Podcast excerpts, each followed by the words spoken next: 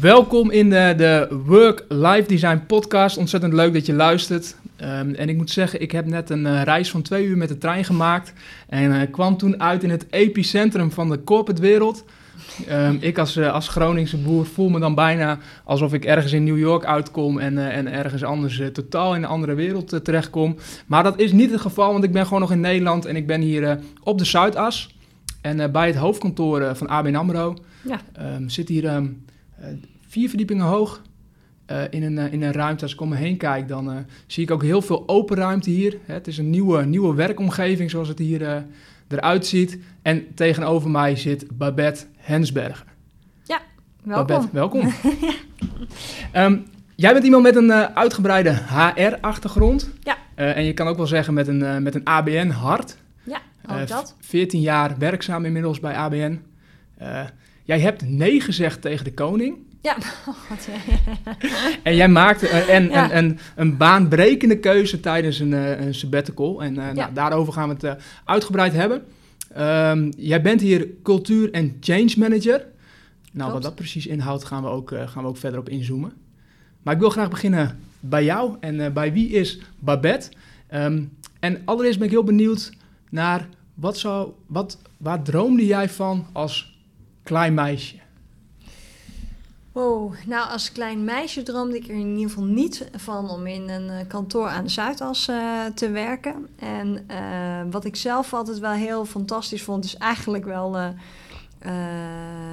ja, op een podium staan en dan het liefst zingen of met muziek. Nou, mijn zangkwaliteiten hebben niet geleid dat ik daar uh, een carrière in uh, heb, uh, gehad. Ik heb het nog even geprobeerd met dwarsfluit, dat in mijn tijd heel populair was met Bedien Stemberg. maar uiteindelijk ben ik psychologie gaan studeren in, in, in, in Groningen. En ehm, ja, daar altijd nog blij mee geweest, maar... Oké, okay, maar de stap van ja. dwarsfluit spelen en psychologie, dat ja. is nog wel een grote stap. Ja, ja. Ja, want naast het uh, op het podium staan had ik ook altijd de droom dat ik uh, arts wilde worden. En uh, dat had ik zo sterk dat toen ik een keer een kleine operatie moest hebben, dat ik tegen de arts ook zei van nou, ik blijf wel even zitten, want dan kan ik kijken hoe je die operatie uitvoert.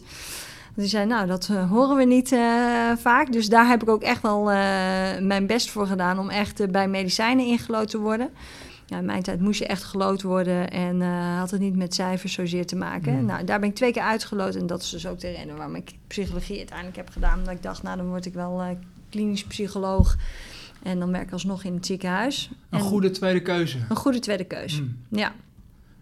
En als je uh, kijkt naar wat daar achter zit, wat, wat, wat maakt dan dat het fascineert om, om te weten, het menselijk lichaam en, en, en daar meer over te weten? Ja, dat weet ik eigenlijk niet. Ik had het echt als, dus als kleuter al. Ik weet wel, dan had je van die vriendenboekjes en dan zei iedereen: ik wil graag kapster worden of juf of zo. En ik wilde altijd uh, arts worden. Ik weet niet waar dat precies vandaan is, uh, is gekomen. Mijn vader is ook niet, geen arts, dus het is niet zo van dat ik het van huis uit heb meegekregen. Maar ja, het was wel iets wat me fascineerde. En ook het ziekenhuis fascineerde mij altijd wel als omgeving. Dus naast mijn zangcarrière zou ik dan een soort of arts iets zijn. En, uh, dus jij ging ja, bijna met plezier naar het ziekenhuis? Ja, ja, ja, precies. Ja, ja, ja, ja, ja. Ik vind dat, maar dat vind ik nog steeds. Ik vind een ziekenhuis nog steeds een fascinerende omgeving. Ja. Dat hoor je niet altijd. Nee, nee. Maar ik denk altijd van... En dat is ook wel wat je hier vaak merk. Hè, van, uh, ik heb echt super toffe baan. Maar het is wel zo... Hier, ik red er geen levens mee. Hmm. Letterlijk. Nee. Dus dat is wel En dat zeg je op een manier van, nou, daar, eigenlijk, daar, daar zit nog wel een verlangen mogelijk. Of dat is, dat is, is dat een gemis? Nou, wat ik wel vind is, is dat we hier misschien op andere uh, uh, vlakken het leven voor mensen leuker maken. Door meer de mens als mens te gaan behandelen in een corporate omgeving als ABN AMRO. Hmm. Dus misschien dat daar wel de parallel ligt. Okay. Dus dat ik wel echt kijk van, hé, hey, dat echt dat, echt dat medische. Uh, ik denk achteraf is er maar geen arts aan mij verloren gegaan hoor. Want als ik al die uh, operaties zo zou zien, dan denk ik dat is toch uiteindelijk niet mijn ding. Maar wel het echt waarde hebben en ertoe doen, dat is denk ik wel uh, iets wat je denkt van ja, hopelijk kunnen we dat hier wel verder realiseren. En ervaren mensen dat hier ook wel zo. Ja. Mooi. En ik ben heel benieuwd hoe dat er straks ook uitziet. En, Ja. en, en nog meer in, in, in wat jouw rol inhoudt, wat dat betekent. Dus daar komen we straks ook zeker op. Mhm. Maar nog even een stap terug. Dus je besloot om in ieder geval eh, psychologie te gaan Ja. studeren. Ja, Ehm, ja, hoe, hoe, hoe was dat? Hoe, hoe heb je de opleiding ervaren en die, die periode ook ervaren? Ja, ik vond het fantastisch. Ik eh, ben eh, naar Groningen gegaan in 96. En ehm, een jaar later kwam mijn zus ook. En eh, ik heb mij volledig in het studentenleven gestort. Dat kon ook prima, want ik had vier uur college per week. En ehm, ja, ik, in mijn beleving was mijn studententijd één groot gezellig feest. En ehm, vind ik dat ook wel als ik achteraf terugkijk, ook een heel belangrijke fase die je nodig hebt om te kijken van, hé, hey, wat vind je belangrijk? Sociale contacten opdoen, vrienden maken, eh, voor het eerst eh, op jezelf wonen en et cetera. En daarnaast ook wel echt dat studeren aan zich vond ik ook heel erg leuk. En ik vond psychologie ook eigenlijk heel erg leuk. Dus ik heb de richtingen gedaan, arbeidsorganisatie en sociale psychologie. En, eh, Hoe kwam je tot zo'n keuze? Want er zijn natuurlijk veel studenten die wel zoekende zijn. En eh, zeker als je niet precies weet wat je dan uiteindelijk daarmee wil gaan doen. Dus hoe, hoe heb je daar zeg maar je richting gekozen? Eh, ik heb eigenlijk gewoon gekozen wat ik leuk vond. Ik dacht van, eh, eh, toen ik psychologie ging doen, dacht ik in eerste instantie, nou dat zal wel klinische psychologie worden, hè, met ook die medische achtergrond erbij. Mm. En toen dacht ik voor mezelf, ja maar wacht even, klinische psychologie, dan zit je eigenlijk altijd alleen maar met problemen. Hè? Dat was mijn beeld hoor. Ik bedoel, wil niemand beledigd zijn, maar in mijn beeld was het echt zo van, eh klinische psychologie, er komen mensen die problemen hebben en nou ja, dat hoop je dan wel beter te maken, maar dat is dan de, de, eh, de start. En bij Waar, je mogelijk als arts ook ergens tegen, Ja, tegenaan was ja, gelopen. Ja, in precies. Misschien dat dat ook wel eh, dat zo zou zijn geweest. Maar ik dacht, Zit het hem dan in dat je, dat, je ook, dat je ook graag bezig bent met iets wat goed is, ook weer nog, nog beter Ja. maken, die dat maximaliseren? ja, en ik denk ook wel dat het dan. Ik dacht, hoe leuk zou ik het vinden als het altijd. En dan denk je, ja, er komt weer iemand met zo'n probleem. Hoe leuk vind ik het dan op een gegeven moment nog? Dus een Hmm. bepaalde eh, onvoorspelbaarheid zie ik ook wel graag erin terug. En dat vond ik echt bij dat arbeidsorganisatiestuk. Vond ik dat er heel erg in zit. Want elke organisatie is anders, elke afdeling is anders. En dan het sociale stuk erbij. Dus van hoe eh, werken mensen samen? Hoe is die interpersoonlijke interacties, et cetera. Dat vond ik zelf eh, de leukste. En ik dacht, nou ja, dat ga ja, die vakken vond ik ook het leukst. Dus ik moet heel eerlijk zeggen dat ik echt alleen daarin continu heb gedacht, nou, dit vind ik leuk, dat ga ik wel doen. En wat het dan uiteindelijk gaat worden. Want dat was zeker in die tijd ook nog wel eh, minder. Hè? Dat psychologie had niet zo heel veel raakvlakken met het eh, zakelijke leven al. Nee, daar waren gescheiden Het werelden. was echt gescheiden wereld. Dus het was echt helemaal... Ik, ik, ik deed helemaal ANO-psychologie. Maar Hmm. toen ik afgestudeerd was, toen... Nou, had ik alleen een afstudeerstage bij de vakbond gedaan. Maar voor de rest heb ik geen bedrijf ooit van binnen gezien. Eh, dus, dus ik wist ook helemaal niet van... wat zou je er eigenlijk uiteindelijk mee, eh, mee, eh, mee kunnen. Ehm, en toen was het ook wel heel veel ook nog op werving en selectie. En dat wist ik, dat vind ik niet zo leuk. Dus ik ben gewoon begonnen. En dat is mijn advies aan iedereen: van hey, waar ligt echt je hart? Wat, waar word je echt blij van? Van als je studie doet, waar krijg je energie van? Ja, ga dat gewoon doen. En er komt uiteindelijk altijd wel iets wat bij je past. Eh, in plaats van dat je denkt, nou, als ik deze strategische keuze ga maken, want dan de wereld ziet er over twee jaar totaal weer anders uit en dan zit je met je strategische keuze waar je hart niet ligt. Hm. Maak je niet te druk over het plan, Nee. het, het meerjarenplan, Nee. maar kijk meer wat je Ja. Aan keuze zou maken, Ja. wat het best bij je past Ja. en ga vanuit daar weer verder. En one step at a time. Ja. Ja. Hoe gingen jouw stappen verder? Wat was jouw one step at a time toen je afgestudeerd was en wat was, een, wat was voor jou een vervolgstap? Nou, mijn eerste stap was eigenlijk eh, eh, dat het toen eh, de arbeidsmarkt heel slecht was. En toen ben ik aan de gang gegaan bij een klein studentenuitzendbureau. En daar heb ik ongelooflijk veel geleerd. Namelijk hoe run ik mijn eigen bedrijfje? Hoe zorg ik dat ik klanten krijg? In dit geval studenten die eh, eh, willen werken bij een organisatie. En hoe zorg ik dat organisaties komen? Hoe, hoe doe je facturen? Eh, hoe betaal je salaris uit? Nou ja, allemaal dat soort dingen. Ondernemend gedrag. Ondernemend gedrag, ja. Dus het, wij, ik, ik zat in Utrecht bij de vestiging. En ja, er waren zeven vestigingen geloof ik in het land. En daar had je echt zoiets van, eh, eh, wij willen gewoon de beste zijn. En eh, hoe regel ik mijn eigen bedrijf? Hmm. En dat heb ik gewoon daar die twee jaar geleerd. En na die twee jaar dacht ik van, nou ja, ik wil nu eigenlijk wel weer wat ja, meer intellectuele uitdaging, meer leren ook weer, meer daarmee bezig zijn. Niet alleen maar praktisch en pragmatisch. En toen ben ik bij het traineeship van ABN AMRO terechtgekomen. In een hele andere hoek dan HR in het facilitaire stuk. Maar ik dacht ook, nou, zodra ik binnen ben bij die organisatie, vind ik zelf mijn weg wel weer. En na anderhalf jaar is dat ook gelukt en heb ik vervolgens tien jaar binnen HR gezeten. En waarom ABN?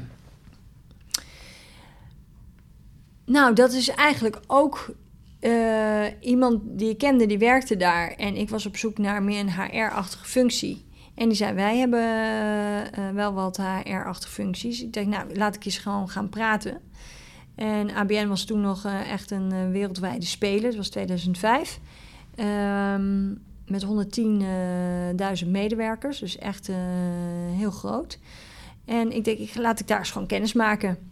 En uh, toen was gelijk de optie daar voor de traineeship. En toen dacht ik, nou, nou, als ik me echt nog weer wil ontwikkelen... en ik wil me ook op persoonlijke ontwikkeling uh, inzetten, et cetera... nou, dat werd in de traineeship, uh, kwam dat ongelooflijk aan orde. Dat was toen twee jaar. dat hield in dat je met verschillende takken van sport kennis maakte... en, en veel, veel, veel dingen experimenteren ja, en deed? Nou, het was eigenlijk vooral uh, hoe het toen is. Het is nogal eens uh, veranderd, het traineeship, hoe dat eruit zag. En toen de tijd was het echt zo van... Uh, hey, ik was dan binnen het facilitaire deel geplaatst. Dus daar was mijn startfunctie ook. Om vervolgens, hè, dat was aan jezelf... en dat heb ik samen met een medetraininggenootje gedaan... zijn wij gewoon die hele bank doorgegaan. Want wij kenden daar helemaal niks van. Zij had een, een talenachtergrond, ik een psychologieachtergrond. Ik had geen idee wat een bank eigenlijk deed. Dus we zijn gewoon overal uh, eens gaan kijken bij alle uh, onderdelen. Dus, en dat kon je ook allemaal regelen. En wat je vooral eigenlijk in die uh, eerste half jaar was het intensief. Kreeg je heel veel trainingen en cursussen, zowel persoonlijke ontwikkeling als inhoudelijk, dus financiële, financiële kennis. En daarna had je nog anderhalf jaar waarin je echt ook van, nou, en hoe ontwikkel je nou op, de, op de werkvloer en hoe hou je nou ja, voor ogen dat je je eigen ontwikkeling ook hebt. Hè? Je wordt zo snel door de waan van de dag uh, in inhoud gezogen. Hoe zorg je ervoor dat je dus daarin uh, um, ook oog houdt voor je eigen ontwikkeling? En dat was eigenlijk wat mij heel erg aansprak toen aan het traineeship. En dat ik toen ook ben gaan doen. Dus ik moet heel eerlijk zeggen, het was niet een, iets van dat ik al mijn hele leven bij een ABN AMRO wilde werken. Zoals sommige anderen wel hadden. Maar het is wel de werktechnisch de beste keuze ooit geweest. Ja? Ja. Dat is mooi, want ik ben wel benieuwd altijd naar van wat zijn nou belangrijke keuzes geweest in, in, in, in iemands loopbaan. En jij hebt natuurlijk een, een, een keuze toen gemaakt voor Ja. ABN waarin je Ja. uiteindelijk eh, eh, eh, nog steeds zit. Dus je hebt eh, 14 jaar bij dezelfde werkgever. Ja. Ehm, als jij terugkijkt, wat zijn voor jou de belangrijkste keuzes geweest? En ook in die periode? Nou, de belangrijkste keuze is één dat ik na anderhalf jaar over de kans kreeg om over te stappen naar HR. En op dat moment was dat het recruitment stuk. En uh, dat vond ik echt uh, superleuk. Ik had natuurlijk ook vanuit die uh, uitzendbureau natuurlijk al best wel wat ervaring daarmee.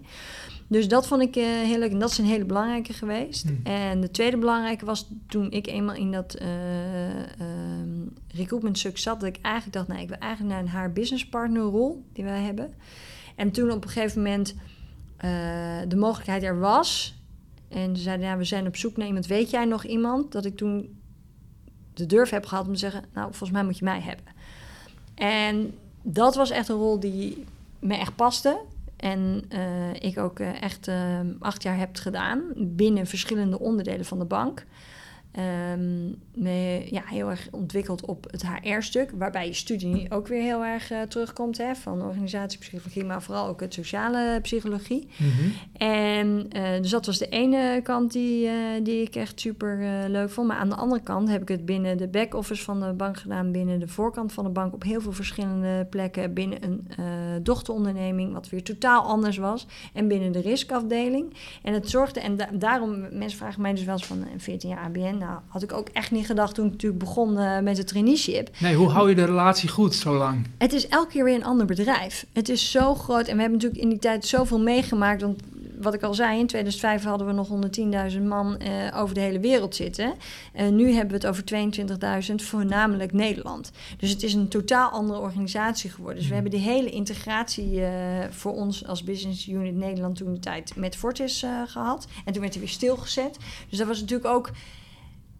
Ja, dat is een eenmalig uh, iets wat je dan van zo dichtbij meemaakt. Vanuit die HR-rol is die zo interessant. Van hoe zorg je dat twee organisaties in elkaar uh, gaan passen?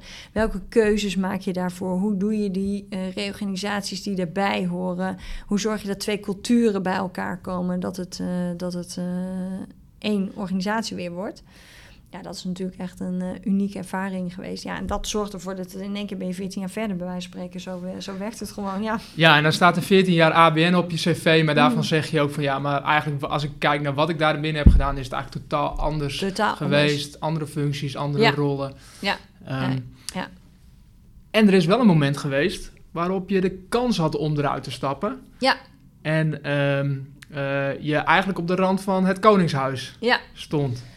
Ja, dat was in uh, eh, 2015. Toen um, hadden we. Dat is ook wel gelijk weer een nadeel natuurlijk. Het is leuk voor je HR-ervaring dat je zoveel reorganisaties uh, kan doen en hoe je dat allemaal inricht. Maar uh, dat is ook wel weer een nadeel, want er zijn dus veel reorganisaties ook binnen HR. En toen is er voor mij bepaald dat ik binnen het risk-onderdeel zou gaan werken. En, en, dan komen we straks even uitgebreider ja, op wat, ja, ja, dat precies, precies. Precies, wat dat, uh, uh, maar het, het, waar ik eigenlijk moeite mee had, is het feit dat iemand anders voor mij ging bepalen waar ik kwam te werken. Want tot nu hmm. toe had ik dat elke keer zelf gedaan. En, uh, ben ik je had... altijd zo eigenwijs? Hou je van je eigen keuzes maken? Ja, ja, ja, ja. Nou, daar kwam ik eigenlijk toen dus achter dat ik dat dus zo, dat ik dat dus zo belangrijk vind. Hmm. En uh, er stond al een sabbatical voor mij uh, uh, gepland. Want mijn jongste dochter die zou naar de basisschool gaan. En ik dacht, ja, ik wil nog gewoon eens even een tijdje met haar doorbrengen. En dat kwam eigenlijk precies dan op het juiste moment. Hè. Dat is weer zo'n moment geweest dat ik net twee, drie maanden bezig was bij, binnen Risk. En toen dacht van, nou, ik heb nu drie maanden de tijd om ook voor mezelf eens na te denken, wat wil ik dan? En toen kwam de vacature bij het Koninklijk Huis uh, voorbij. En dat was ook iets, ik vind het fascinerend, het Koninklijk Huis. Ik ben daar gewoon fan van. Ik vind dat een mooi instituut. Ik ben ook blij dat we het hebben. Er zitten heel veel nadelen aan, maar ik geloof altijd nog uh, veel meer uh, voordelen. Ik heb het idee dat we daar, alleen daar al ook al een podcast daar over zouden kunnen maken. Als ik je nou bekijk ja, ja, en, en, luister, ja, ja, ja, ja, zou precies. je daarover kunnen praten en, en eindeloos over uit kunnen wijden. Ja, ja, dus, maar ik vond het dus fantastisch om daar eens een keer op te solliciteren. Dus dat heb ik gedaan. Fantastisch om daar op dat uh, hè, werkpaleis te komen, daar de gesprekken doen. Super aardige mensen, heel informeel. Echt een, een prettige sfeer. En uh, nou, tot mijn grote verbazing uh, werd ik na twee gesprekken, kreeg ik een telefoontje dat ik aangenomen was. En ik was er ook helemaal van overtuigd, dit ga ik doen. Dus ik ben daar vervolgens krijg je het AIVD-stuk en et cetera. Want je wordt natuurlijk helemaal goed gescand. Natuurlijk. Ik ben ja. goedgekeurd. Ja.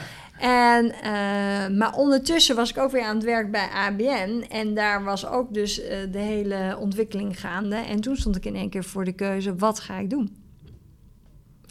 En toen heb ik toch voor ABN gekozen. En daar zitten meerdere uh,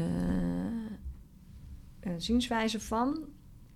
Eén was het Koninklijk Huis echt helemaal leuk. Dus als iemand de kans krijgt, zou ik het zeker doen. Maar ik zat op mijn kamer alleen. Ehm, er waren vijf andere collega's uh, bij HR Max. En ik dacht in één keer: nee, ik word hier niet gelukkig. Ik heb een bepaalde dynamiek nodig. Ik heb een bepaalde uh, spanning nodig. En ik kan je vertellen: hier stormt en, en, en, en is er genoeg spanning uh, uh, bijna dagelijks. Waar ik ook wel eens denk van nou, zoveel hoeft nou ook weer niet. Maar toch ga ik hier goed bij. En dat zou je niet verwachten denk ik bij een ABN AMRO. Hè. We hebben het imago van, uh, nou ja, goed voor elkaar een beetje ambtelijk. Maar toen ik dat vergeleek, toen dacht ik, ja, deze kans die ik hier nu kan krijgen, waar ik echt in geloof om een verandering te brengen op de mens weer terug te brengen op de werkvloer in plaats van te hebben over FTE, heeft voor mij dan toch gezorgd dat ik hier uh, ben gebleven. En met veel tevredenheid en plezier nooit spijt je gehad. rol vervuld. Ja. Geen spijt gehad. Nee. Heb je nog wel een tip voor iemand die nu gaat solliciteren van oké, hou hier even rekening mee of mocht je daar voor die rol gaan, is dit wel in het sollicitatieproces wel even essentieel om te doen? Nou, wat ik wel. ehm, het is heel belangrijk eh, eh, dat je ergens gaat werken waar je je thuis voelt. Waar je oké voelt in de sfeer die er is, eh, in, met de collega's die er zijn. En ik snap heus wel dat je dat allemaal niet in één keer kan zien en in één keer kan. Maar voel voor jezelf ook of het eh, oké is. En eh, ik zeg ook altijd tegen mensen als ze gaan solliciteren en je wordt het niet, dan is dat oké. Dan pas jij daar zelf ook niet. Hoe jammer het ook kan zijn voor die rol, voor die baan of wat dan ook. Dan eh, ehm, heb je gewoon, ja, en soms is het gewoon ook domme pech. Maar let er heel erg goed op van als je binnenkomt in de organisatie, is het oké? Eh, denk je dat je er thuis kan gaan voelen? Vraag ook altijd even naar de collega's. Wat voor sfeer is er? Wat is belangrijk? Eh, en, en past dat bij jou en bij jouw eh, ideeën over hoe jij wil werken? En accepteer het als dat mogelijk niet Als het zijn. niet zo is, dan is het... Dus je wordt niet persoonlijk eh, afgeserveerd, maar dan is het gewoon geen match. En dat is oké. Als we het hebben over een match en als we het hebben over ergens thuis voelen, vind ik het mooi om de brug te slaan naar, ehm, naar jouw rol en ook jouw rol binnen, zoals je zelf al zei, Mhm. de riskafdeling Ja. bij ABN. Want eigenlijk als ik kijk naar het beeld van de bank, dan is dat voor mij heel formeel. Ja. Een beetje stijfjes en Ja. je, je noemt het zelf al een beetje ambtelijk, maar ja, ook dat, dat stijf en dat, dat stropdassencultuur. Ehm, eh, eh, en toch zit jij op een afdeling en weet ik dat jij eh, druk bezig bent om de afdeling, de riskafdeling, ehm, leuk en toegankelijk te maken Ja. als doel. Ja. Ah, dat zijn voor mij twee hele totaal verschillende werelden. Dus daar ben ik heel benieuwd naar van hey, eh, waarom? Hoe doen jullie dat en, en wat is jouw rol daarin? Maar om te beginnen, als iemand jou vraagt, Babette, ehm, wat doe jij in je dagelijks leven? Eh, en het is op een feestje, wat is dan het antwoord eh, wat je daarop geeft? Eh, mijn antwoord is dus dat ik, nou ja, ik zeg altijd wel dat ik cultuur- en change manager ben, want dat spreekt vaak wel tot de verbeelding dat mensen denken, oh, ze doet dus iets met mensen en dus ze gaan over veranderingen. Dus dat, en dat daarbij zeg ik altijd, wij zijn bezig binnen de afdeling RISK om die meer de mens centraal te zetten en aan het werk aan richting naar zelforganiserende teams. En dat zeg ik al drie jaar nu ondertussen. En ik heb heel veel cynisme daarover gehad. Vooral eh, van mannen op wat hogere eh, posities. Zei, dat werkt toch allemaal niet. Maar ik zeg, ik geloof erin. En ik geloof er namelijk ook in dat we daarmee veel meer kunnen bereiken met organisaties. Zowel binnen ABN AMRO als daarbuiten. En ik geloof er namelijk ook in dat mensen veel meer in zich hebben... dan wat wij er op dit moment van gemaakt hebben. We hebben mensen in een keurslijf gedaan, vaak in een functiebeschrijving... waar niemand nog precies weet wat het nou eh, is. Of dat er zoveel dingen gevraagd worden... dat je ook eigenlijk eh, eh, niet aan kan voldoen. Daarbij richten we ons meestal op hetgene wat nog niet goed gaat... Ik denk eh, de meeste mensen wel eh, herkennen als je een functioneringsgesprek hebt, dat het dan heel leuk is van, oh, dit gaat goed, nou, daar hebben we het eh, vijf minuten over en de rest van het uur hebben we het over wat nog niet goed gaat. En vaak zijn dat dingen die helemaal niet van nature dicht bij diegene, diegene liggen. En wat ik nou merk de afgelopen drie jaar, is dat mensen dus echt wel wat cynisch waren. En met het jaar meer willen weten hoe het nu gaat en hoe ik dan denk hoe die dingen eh, zouden moeten gaan. Dus de feestjes worden ook leuker en gezelliger. Nou, het is heel geinig dat de mensen er zelf nu over beginnen. Dus eh, ik hoef helemaal geen verkooppraatje of wat dan ook Hmm. meer te houden. Maar ik zeg alleen maar van... ehm, een eerste stap is als je iets wil veranderen... kijk naar welke mensen je hebt en welke talenten. Dus wij werken met mensen die echt hun talenten kunnen inzetten... en de drive hebben om dat ook te doen. En wat je schetst in grote lijnen is eigenlijk dat jullie een eigen organisatie, eh, een eigen afdeling Ja. zijn, die op, op een eigen manier willen gaan werken. Ja. In die grote context van het bankwezen, waarin hiërarchie eh, eigenlijk de gebruikelijke Ja. maatstaf is en de gebruikelijke gang van zaken. Ehm, en daar willen jullie eigenlijk een, een veranderslag in maken. En hebben jullie dat al de afgelopen jaren gedaan om dat meer zelforganiserend te maken en in te zetten op waar mensen goed in zijn? Eh, nog even iets meer over de riskafdeling. Want wa- wa- Ja. hoe, hoe groot is de afdeling en wat, wat, wat, doen jullie daarop precies? Eh, nou, wij zijn een operational risk management afdeling en, eh, van 110 man. En daar komen eh, dit jaar 70 man eh, bij van het eh, IT-risk. En wat eigenlijk doen, ja, ik leg het altijd maar zo uit. eh, en ik ben geen riskmanager. eh maar ehm, als we naar een. eh, hè, we hebben intern zijn onze klanten. En als wij naar onze klant, uh, de retailklant gaan met de bankkantoren. En dan ga je checken van, joh, op de deur hoor je vier sloten te hebben. en dan ging het vroeger zo van, oh, die vier sloten zitten er, vink, het is klaar. Maar het gaat natuurlijk niet alleen maar om dat sloten er zijn, maar het gaat erom dat mensen die deur op slot doen. Hmm. Dus we hebben zeg maar, hier gaan we over alle risico's die we lopen binnen de organisatie, behalve de kredietrisico's. En daar is het natuurlijk ook een dunne scheidslijn met compliance, die hier ook zit, hè, dus het over uh, gedrag gaat. Maar eigenlijk echt van, hey, door menselijk handelen uh, lopen we als bank risico. En dat kan zijn, uh, uh, misschien heb je ook wel eens gehoord over de, de, de fat finger uh, incident. Dat iemand per ongeluk een nulletje te veel heeft en 2 miljoen uitbetaalt terwijl het 200.000 moet zijn. Of hè, dat soort dingen, mm -hmm. dat soort risico's. Hij komt altijd op dat nulletje hè? En, en niet op die backspace. Hij komt nooit op de, nee precies, dus dat, dat zit net erbuiten. Ja. Ja, nee, maar dat, en, dus, dus dat soort risico's, systeemrisico's, wat gebeurt er als een terroristische aanslag is, hoe houden we de organisatie in de rug, allemaal dat soort soort uh, risico's. Dat is wat wij hier, uh, hier doen en waar uh, proberen om mitigerende maatregelen te nemen indien nodig of de risico's helemaal proberen weg te halen. En dan roepen jullie, en dat gaan we leuk en toegankelijk maken. Precies. Daar hebben we dus met z'n allen hebben we daar een, een purpose gedaan. En dat is ook de andere manier van werken. Daar begint het eigenlijk al mee. Uh, dat eigenlijk iedereen hier in de organisatie is jaren bezig om een fantastische visie en richting uh, te hebben. En wij zeggen, die hebben we neergelegd drie jaar geleden. En daar hebben we ook een zware reorganisatie uh, mee ingeluid. Um, en hebben we ook van veel mensen afscheid genomen die inhoudelijk misschien best wel oké waren, maar niet in een andere manier van werken geloofden. hebben we gezegd, jongens, met deze gaan we het doen, hè, met elkaar gaan we het doen waarom zijn we hier op aard? En dan komt er inderdaad een purpose uit. Wij maken risk leuk en toegankelijk voor de risico's die er te doen met onze stakeholders. En dat is vooral gericht op het feit dat als je uh, in een. Uh, uh, jij bent degene die hypotheken verkoopt. En je hebt een fantastische deal gedaan. En je hebt je doelstellingen allemaal gehaald. En dan komt de risk eraan en die zegt: ja, maar dit en dit en dit kan niet. Ja, het is, altijd de partypoeper uiteindelijk. Precies, altijd de dissatisfier van de organisatie. Dus je wil eigenlijk meer samen van waarom doen we dat dan? Dus als je zoveel verliezen leidt, betekent dus dat jullie er 60 uh, eh, hypotheken extra voor moeten eh, verkopen per week. Ik zeg maar wat. Hè? Dus, dus, dus het veel meer toegankelijk ben je, veel meer ook de taal van elkaar spreken over uh, de risico's. Waarbij hè, de, de eerste lijn, zo noemen wij dat, verantwoordelijk is eigenlijk voor de risico's zelf. Maar voor de ingewikkelde risico's kunnen ze bij ons terecht.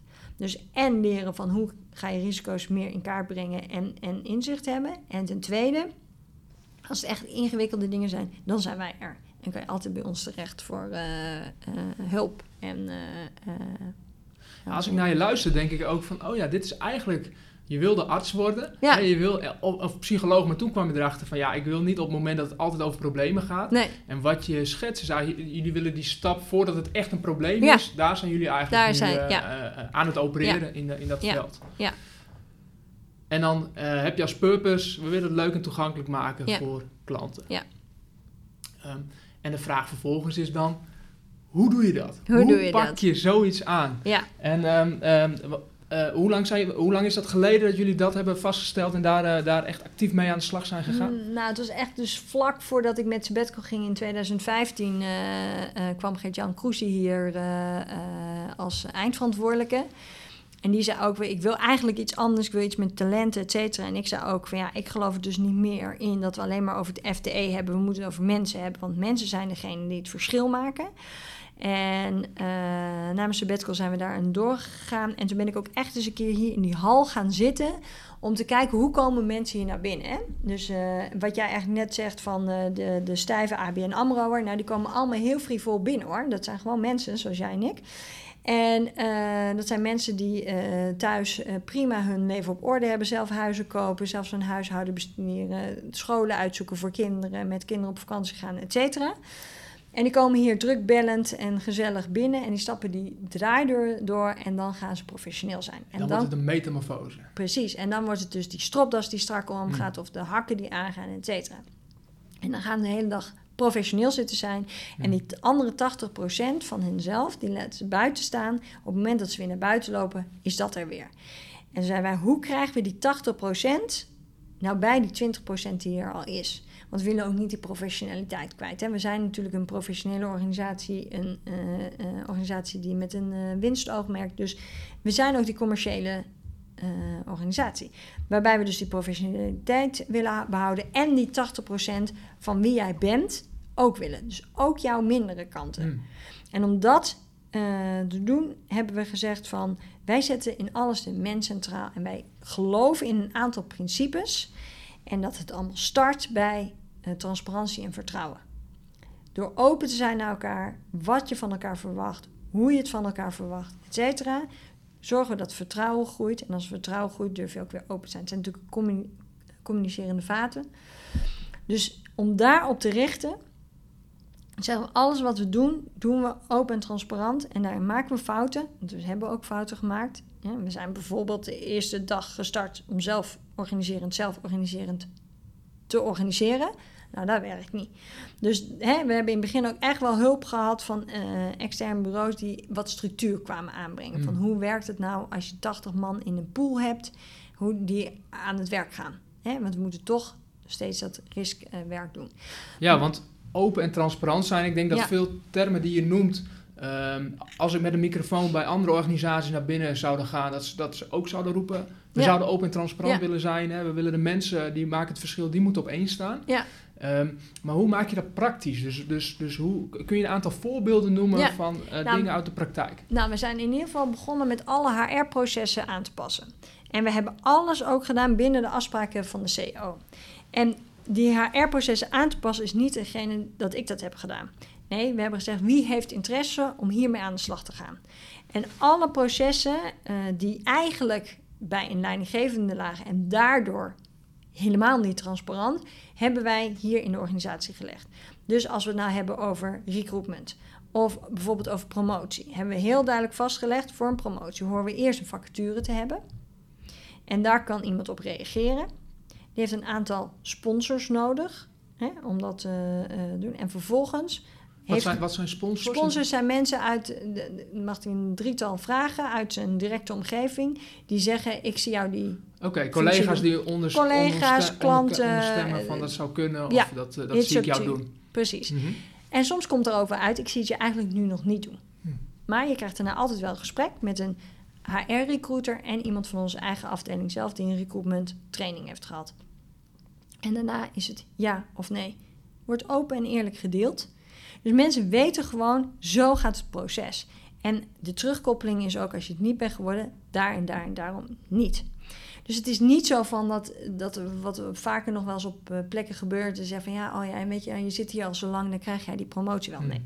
Opleidingen hetzelfde.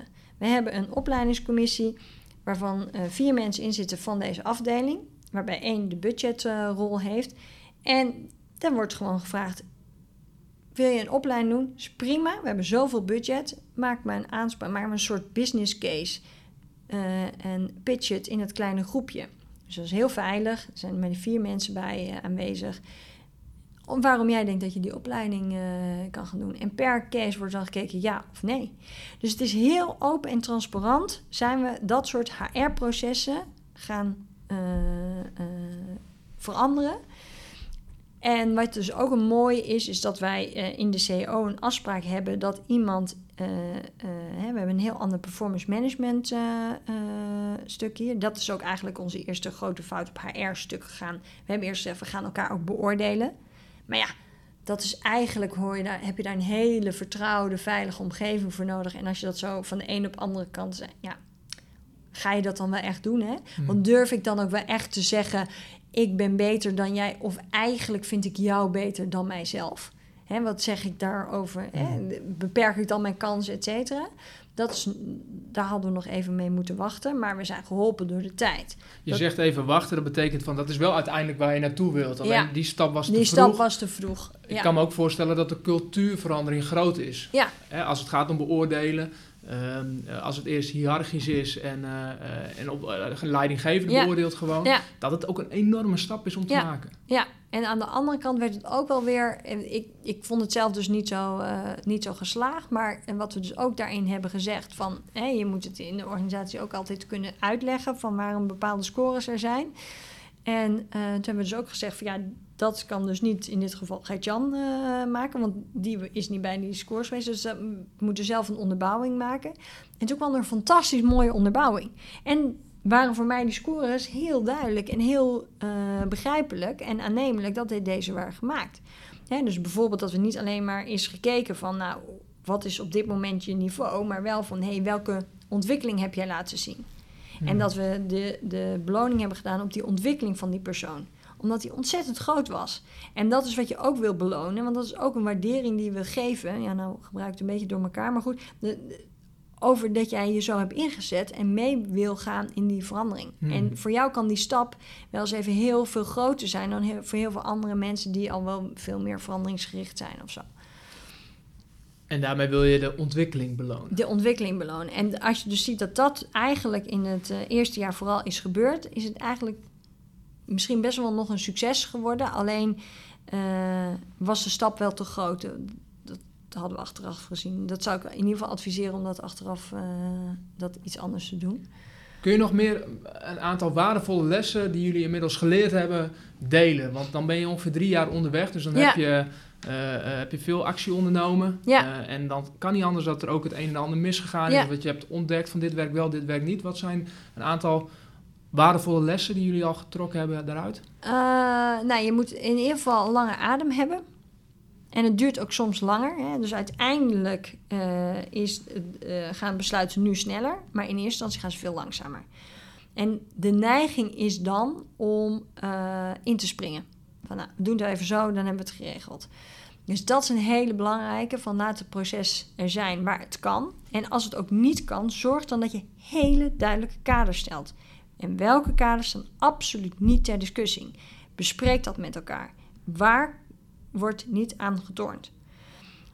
Kun je En- daar een voorbeeld van nemen, geven? Wat, wat is een kader waar gewoon niet aangekomen wordt? Nou ja, bijvoorbeeld dat wij eh, eh, ons moeten houden aan de eh, eisen van de ECB bijvoorbeeld. Weet je, dat is de, de- dat AMA-framework wat wij hebben, dat staat absoluut niet ter discussie. En als we dat ter discussie stellen, dan wordt dat, dat AMA-framework ter discussie staat in een werkgroep van mensen die daar verstand van hebben. En dan kan je het misschien aanpassen, maar tot die tijd niet.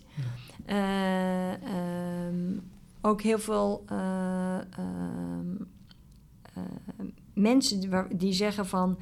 ehm, ja, dat is misschien niet zo'n hard kader, maar wel wat je heel graag wil in je cultuur... is dat als jij niet gelukkig bent hier, of je hebt het niet naar je zin... of je merkt, dit, is dit past niet bij mij... dan helpen we jou naar iets anders. En dan kijken we van, wat heb jij nodig voor een vervolgstap of iets anders. En dat kan binnen en buiten de bank. Dus dat is eigenlijk ook in zoverre een hard kader... dat als mensen zich uitspreken, dit is niet meer mijn plek... om welke reden dan ook, dat we er dan zijn. Hmm. En als we dan niet zeggen, nou, succes en eh, doe je en je bent afgeschreven... en vroeger hadden ze vaak over, je staat op een zwarte lijst, no way... En daar zijn we ook open over. Dus dat is ook een heel hard kader van dat we continu zeggen...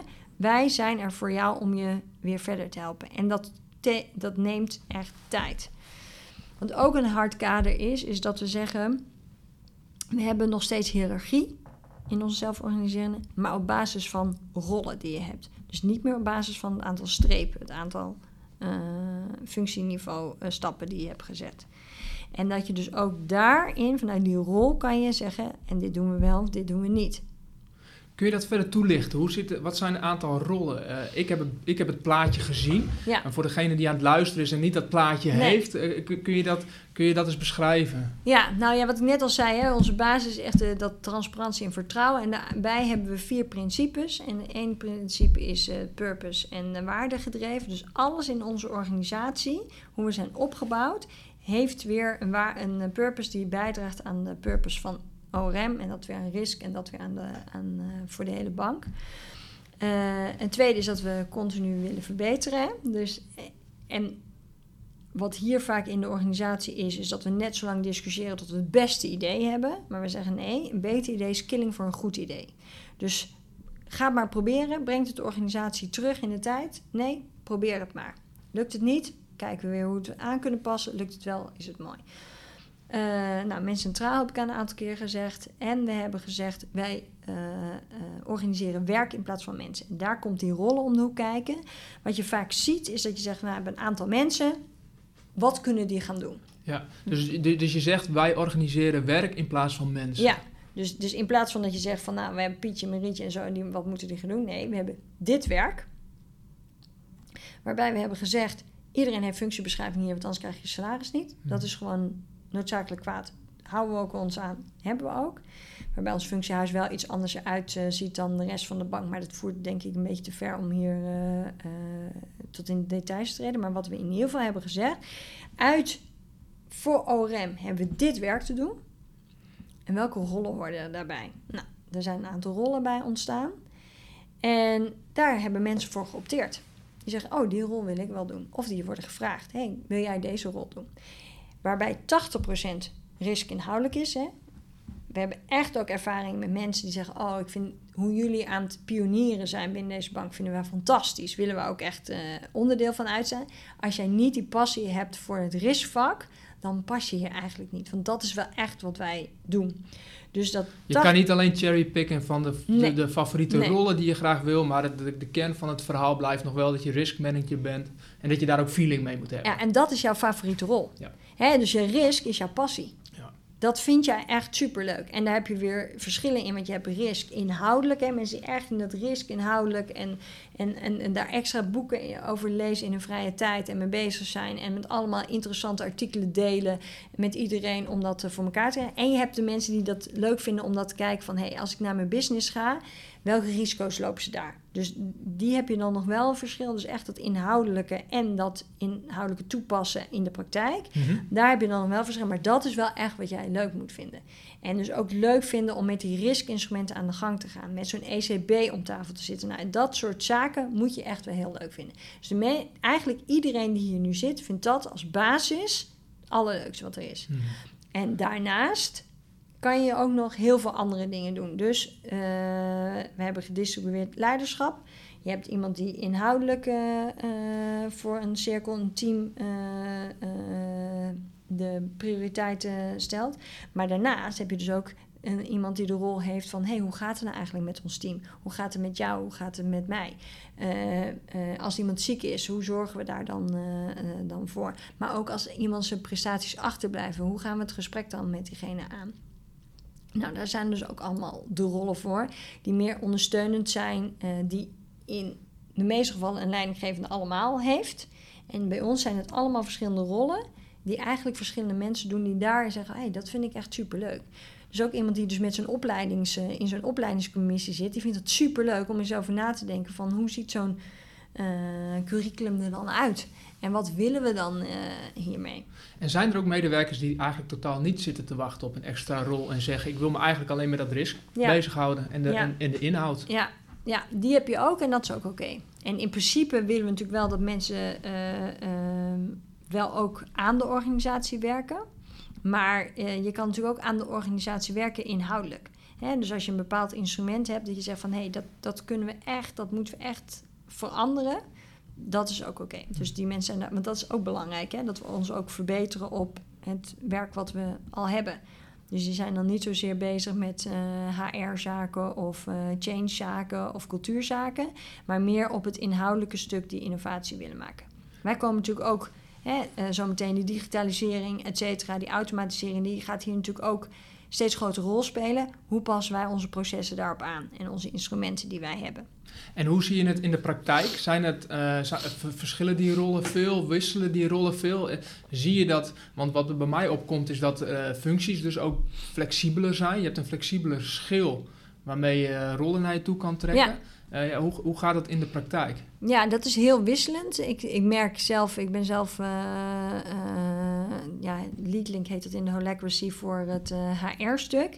En ik merk dat daar de wisselingen groter zijn dan op andere plekken. En dat kan ook omdat wij dus elke keer andere projecten hebben, omdat ook HR breed, dat beleid volgen we ook.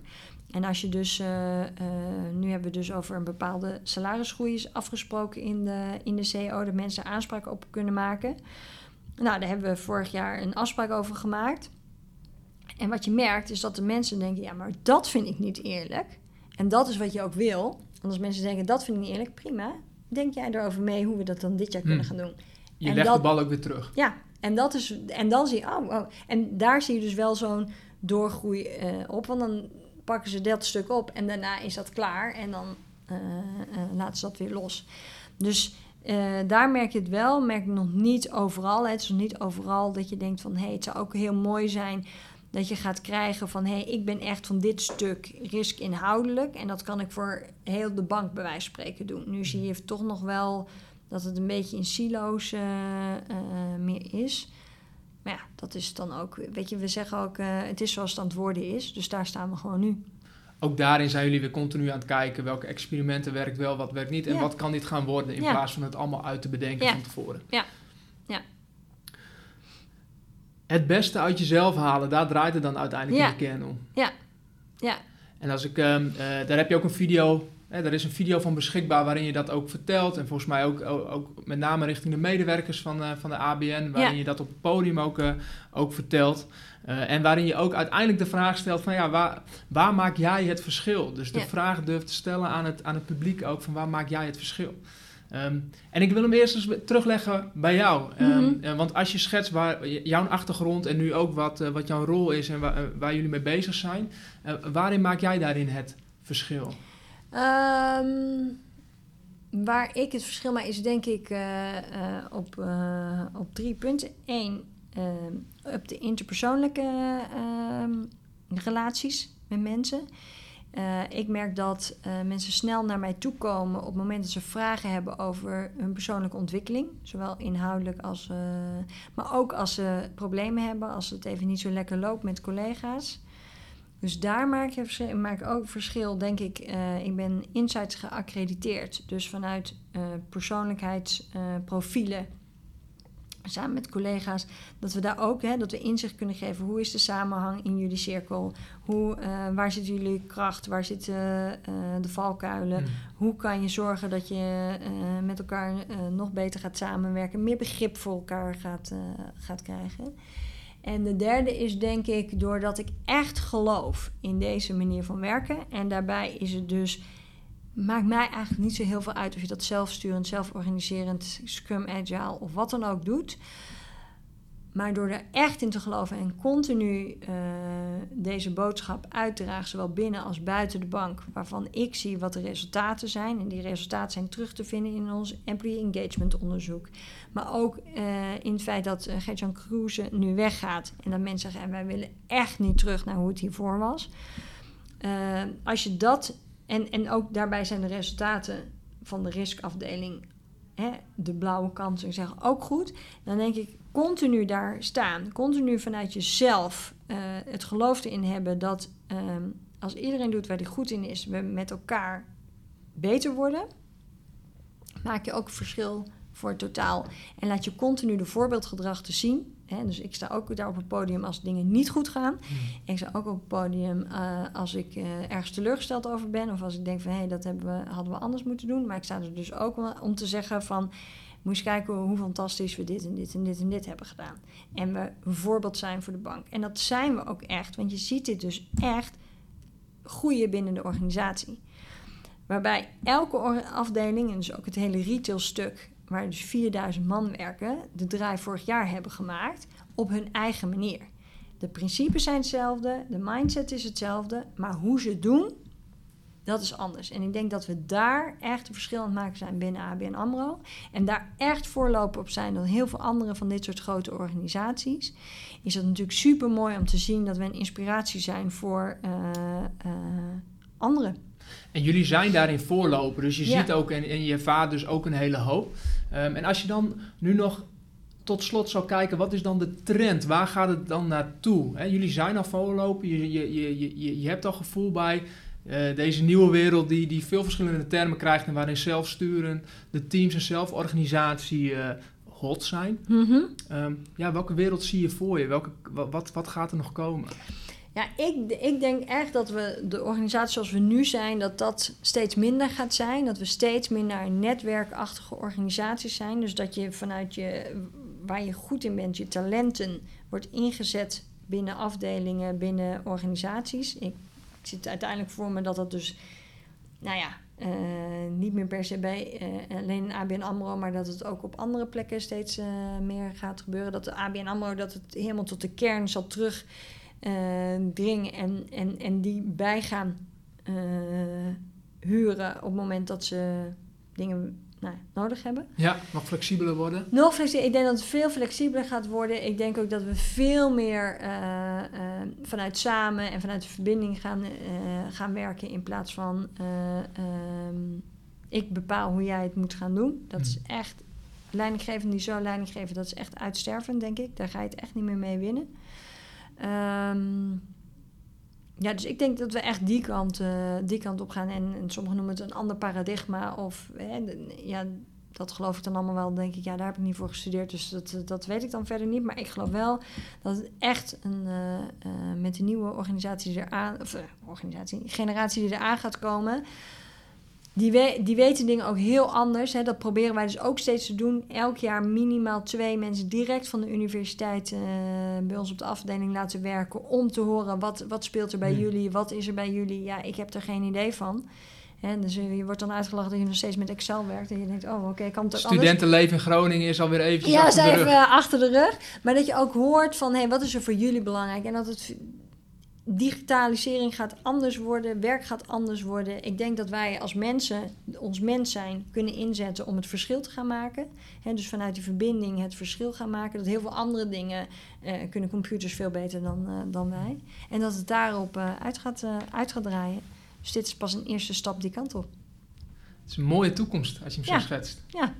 Dynamisch in ieder geval, en dat ja. past wel bij. Ja. ja, dat denk ik wel. En het is mooi, het kleine meisje Babette droomde van het podium. En net vertelde je uitgebreid over het feit dat je op het podium stond op momenten dat het goed gaat en momenten dat ja. het slecht gaat. Ja. Dus dat podium, dat, dat is uiteindelijk toch nog goed ja, gekomen. Niet zingend, maar... Uh... ja, precies.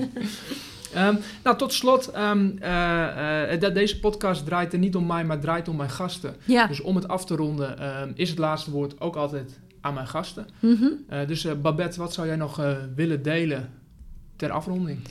Nou, wat ik eigenlijk altijd wil... Als mensen vragen van, ja, wat zou je een, een, een, tip hebben van... Uh, ja, volg echt je hart. Volg eigenlijk je gevoel, je hart. En het klinkt altijd een beetje soft. En dan heb ik ook nog psychologie gedaan. Dus dan zeggen ze ook altijd van, uh, natuurlijk zeg jij dat. Maar ik heb echt, als ik hè, de, de afgelopen 16 jaar dat ik werk uh, terugkijk... dan denk ik van, als het goed voelde, dan was het ook goed om te doen. En dan kan je zoveel meer dan je in eerste instantie uh, denkt. Dus geloof daarin ook uh, in jezelf. En probeer het. En hoe erg is het als het niet lukt? Nou, dan weet je ook dat dat niet is gelukt. En dan heb je nog honderd andere manieren om het op een andere manier uh, te hebben. Dus ja, dus, ja, wees dapper en probeer het. En ehm, dan komt het echt wel, echt wel goed.